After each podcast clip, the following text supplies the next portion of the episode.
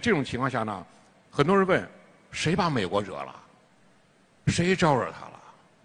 我们自我检讨，有人说是我们排了个厉害的我的国，丢掉了韬光养晦，恢好像恢复小平同志当年做法，中美关系又能柳暗花明。还有人说我们搞了个中国制造二零二五，以为如果没有这个发展规划，将对方唤醒。美国人至今还在含水。我觉得我们中国人身负自我检讨的能力。那实际上是这样的吗？美国人用看中国拍个电影，发现中国在崛起吗？他完全不用的。我说，你说谁招惹了美国？中国的发展招惹了美国。一九八九年、一九七九年中美建交，我们就三千多亿产值，就这么点产值，相当于欧洲的小国瑞士。一九八九年，小平同志提出韬晦。我们当时的产值一万六千亿，当时苏联还在，美苏争霸，中国四两拨千斤，所以我们叫韬光养晦。你看今天多少？九十万亿。美国人说，过去你们是个兔子，藏在草丛后面，你们今天是头大象了，藏兔子的草丛藏不住大象的。你说这是我们谁把美国人惹了？中国的发展把美国惹了，美国不看中国拍什么片子，但美国有实际的统计数据，这是美方的实际统计数据。二零零七，美国是一百三十国最大贸易伙伴，中国是七十国最大贸易伙伴。二零一七，中国是一百三十五国最大贸易伙伴，美国是七十国最大贸易伙伴。这就是你们的韬光养晦。你说你们到底要干什么？我们今天是全球第二大经济体。全球第二大消费国，全球第二大吸引外资，全球第一大制造国，全球第一大贸易国，全球第一大外汇储备国。你说你这个块头，你往哪儿藏啊？什么地方能有中国藏身的地方？所以我们就讲，真正的胜者思维，我就讲这话，我说怨者思维不是胜者思维。你整天抱怨、埋怨、怪自己、怪别人。怪天气，怪环境，怪素质，怪了半天。什么叫胜者思维？我们今天要理解，没有一个新兴大国可以在不经过老牌霸权考验检验面前，顺利获得国际国际舞台自己的应有的份额。不经过一次严重的较量与对抗，美国永远不会承认中国应有的地位和作用。美国正在通过这场严重的较量与对抗，渐渐地承认中国应有的地位和作用。一方面通过发展承认你，另一方面你对抗的决心和意志，你捍卫你自己国家利益的能力，我们做好了准备，他知难而退；我们没做好准备，他又知易而进。美国打赢了每场战役，但成功的堆积却是最终失败。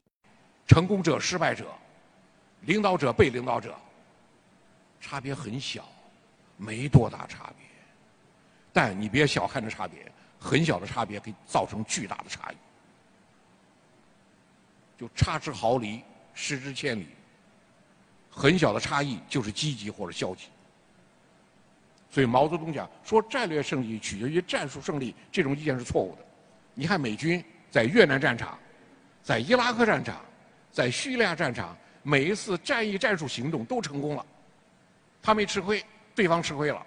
但是战役战术的成功堆积是战略失败，就是我们经常讲积小胜为大胜，战略方向错了，无法积小胜为大胜。美军就非常典型，越战失利，伊拉克战争退出。当然我说呢，我们近代来也是这样。你看毛泽东和蒋介石，他俩之间的斗争，一个是大局，一个是细节。我们承认老蒋做细节做得很好。毛泽东一直关注战略全局，一直积聚战略力量，一直在运筹各大战场战略协同，在此基础上形成战略方针，完成战略部署。蒋介石关注重点主要集中在战役战术层面，盯着一城一地，操心眼前得失，插手部队调动，干预作战指挥。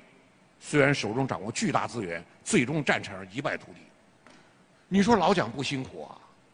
晚上不睡觉啊？一个战场飞赴另一个战场。到处调兵遣将，到处插手，他比谁都忙。美国要是与中国脱钩，就会连手机都用不了。